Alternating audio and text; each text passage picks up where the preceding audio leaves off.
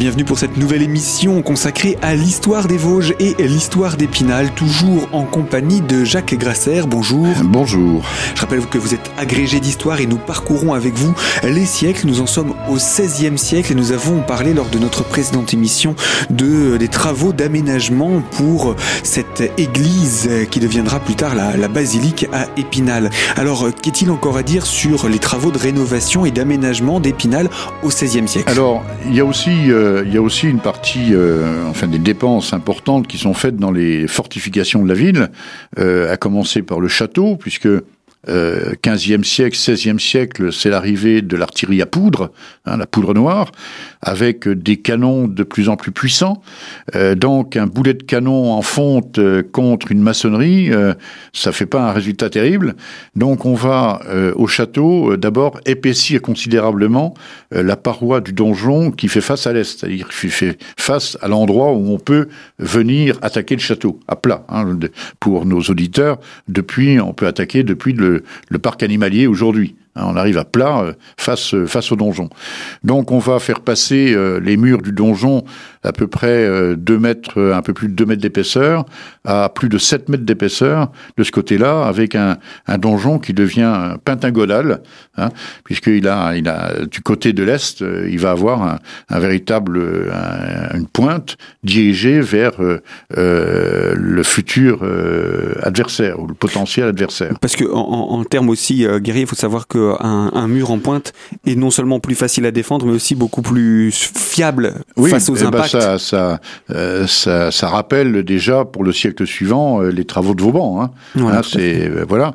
Donc c'est un, c'est un, c'est un donjon à éperon. Hein, euh, pour euh, que nos auditeurs puissent se rendre compte, si un jour ils vont en Alsace du côté de Célesta, bah, il y a le château de Lortenbourg euh, qui domine la plaine d'Alsace, et quand on monte à Lortenbourg, on voit bien un donjon euh, pentagonal, aussi comme celui de, comme celui d'Épinal. Hein.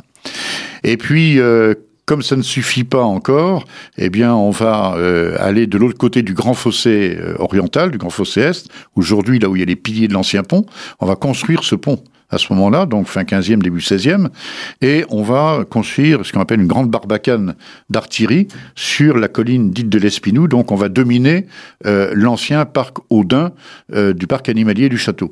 Donc une grosse tour d'artillerie à l'italienne, euh, tour de l'Espinou, avec un nouveau fossé qui fait face aussi à un glacis d'artillerie qui aujourd'hui descend jusqu'à la mare aux Canards. Donc là, euh, ce sont essentiellement des installations militaires avec une tour, donc vous nous dites, sur laquelle il y a des installations militaires. Voilà, puis... oh. Une tour munie de, d'artillerie, hein, munie de canons. Et sur le côté, sur le côté nord, en particulier, on va construire aussi de véritables bastions, hein, que l'on voit encore sur le terrain aujourd'hui. Donc des bastions qui euh, qui sont déjà potentiellement euh, des formes de fortification telles qu'on les connaît au dix-septième siècle avec les ingénieurs militaires comme Vauban. En forme ah. un petit peu de U, là. Euh, Alors, qui... avec des saillants, des rentrants, hein, donc avec des, des murs de biais pour que le, les boulets de canon ne percutent pas de plein fouet, euh, et puis des, euh, des gros apports de terre aussi pour que les boulets s'enfoncent dans la terre, de terre tamisée, puisque un boulet qui s'enfonce dans la terre, s'il y a des cailloux, euh, ça fait gicler des cailloux, donc ça peut tuer. Hein. Mmh.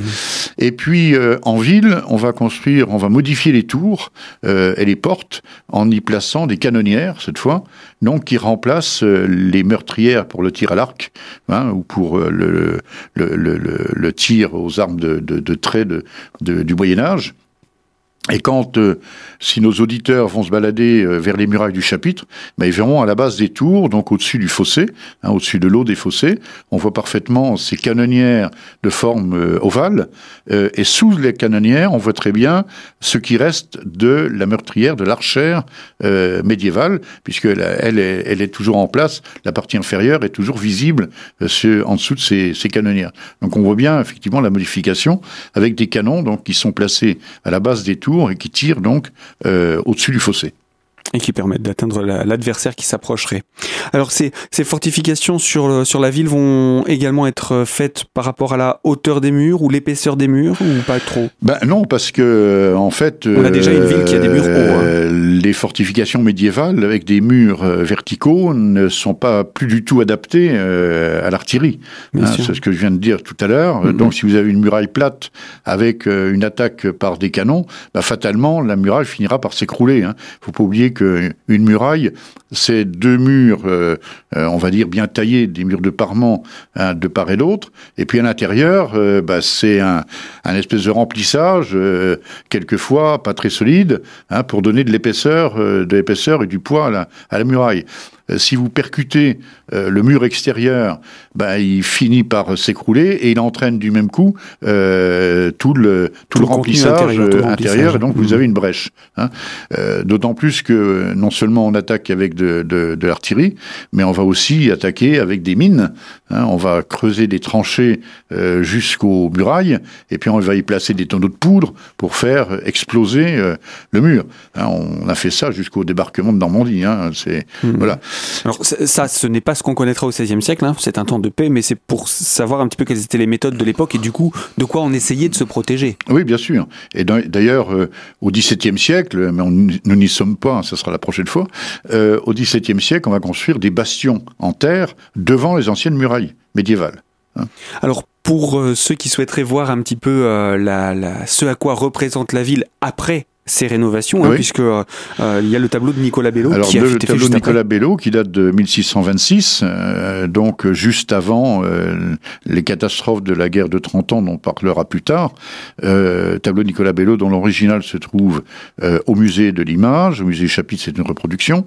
Et donc euh, c'est une commande de la ville à, à ce peintre euh, local, euh, peintre amateur hein, au début, mais enfin qui peignait pas mal, euh, tout simplement pour servir de, de vue cavalière, on dirait de plan cadastral aujourd'hui, donc qui était placé dans le, à, à la mairie euh, de l'époque, et euh, ça permettait de montrer quelles étaient les propriétés des uns et des autres quand il y avait par exemple une mutation de, de propriété. Il hein, ne faut pas oublier qu'à l'époque, les, les rues n'ont pas de nom et il n'y a pas de numérotation.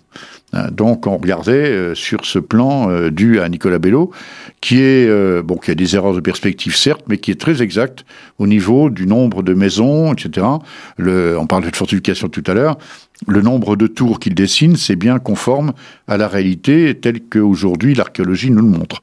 Et d'ailleurs, cette, euh, cette représentation donnera lieu, on en a parlé, à, à cette fabrication de la maquette qu'on découvre absolument, également au musée absolument. Du Chapitre, et, et qui permet de se plonger dans l'Épinal de l'époque.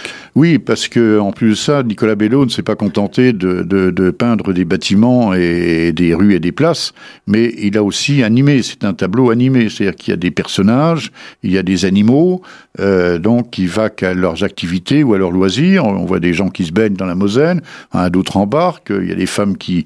qui euh, sont en train de, de, de, de laver le, le linge. On a les, les artisans, euh, les artisans drapiers euh, ou, ou toiliers qui sont en train de faire blanchir les toiles euh, sur, euh, sur le graveau, comme on dit, sur la grève, au bord de la, de la Moselle.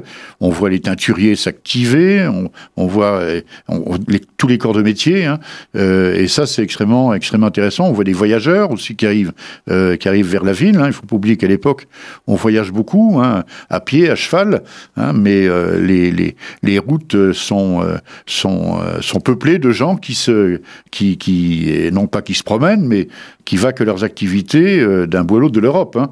Euh, les, euh, on peut penser d'ailleurs à ce sujet, un peu au pèlerinage d'aujourd'hui, hein, c'est un peu ça, on sait que beaucoup de, de gens d'Épinal, par exemple, allaient en pèlerinage euh, au Mont-Saint-Michel, par exemple. D'accord, donc il y avait des déplacements de population voilà. pour euh, des pèlerinages, ce genre de, d'événements. Voilà donc pour la vie euh, dans les grandes lignes au seizième siècle. On va juste rappeler euh, sur cette période de, de, d'expansion et de paix, euh, qui domine la, la Lorraine, qui, qui est le, le, le, le duc, enfin le responsable de, ben, de, on des a territoires. Des, on a plusieurs ducs qui vont succéder. On a eu, on a, on a parlé de René deux avec Charles le Téméraire à la fin du quinzième siècle. Ensuite, il y a le duc Antoine. Euh, il y a aussi, alors les les ducs les plus intéressants, on va dire, au seizième siècle euh, pour la prospérité de la Lorraine, c'est Charles trois. Alors Charles trois, ben, pour ceux qui fréquentent Nancy, euh, on a le Nancy de Charles trois, hein, euh, tout le qui est derrière la derrière la cathédrale, hein, euh, tout le quartier Charles trois, qui reconstruit en fait une véritable ville. Hein, et puis euh, le duc Henri deux euh, au début du dix-septième siècle, avant les, les futurs euh, graves événements du dix-septième siècle. Eh bien voilà, on voilà. les découvrira après un temps de paix, un temps de guerre, et, et puis de même de plusieurs guerres, mais ça, on le découvrira ensemble la prochaine fois. Monsieur Grasser, voilà. à très bientôt, merci pour cette présentation. Merci.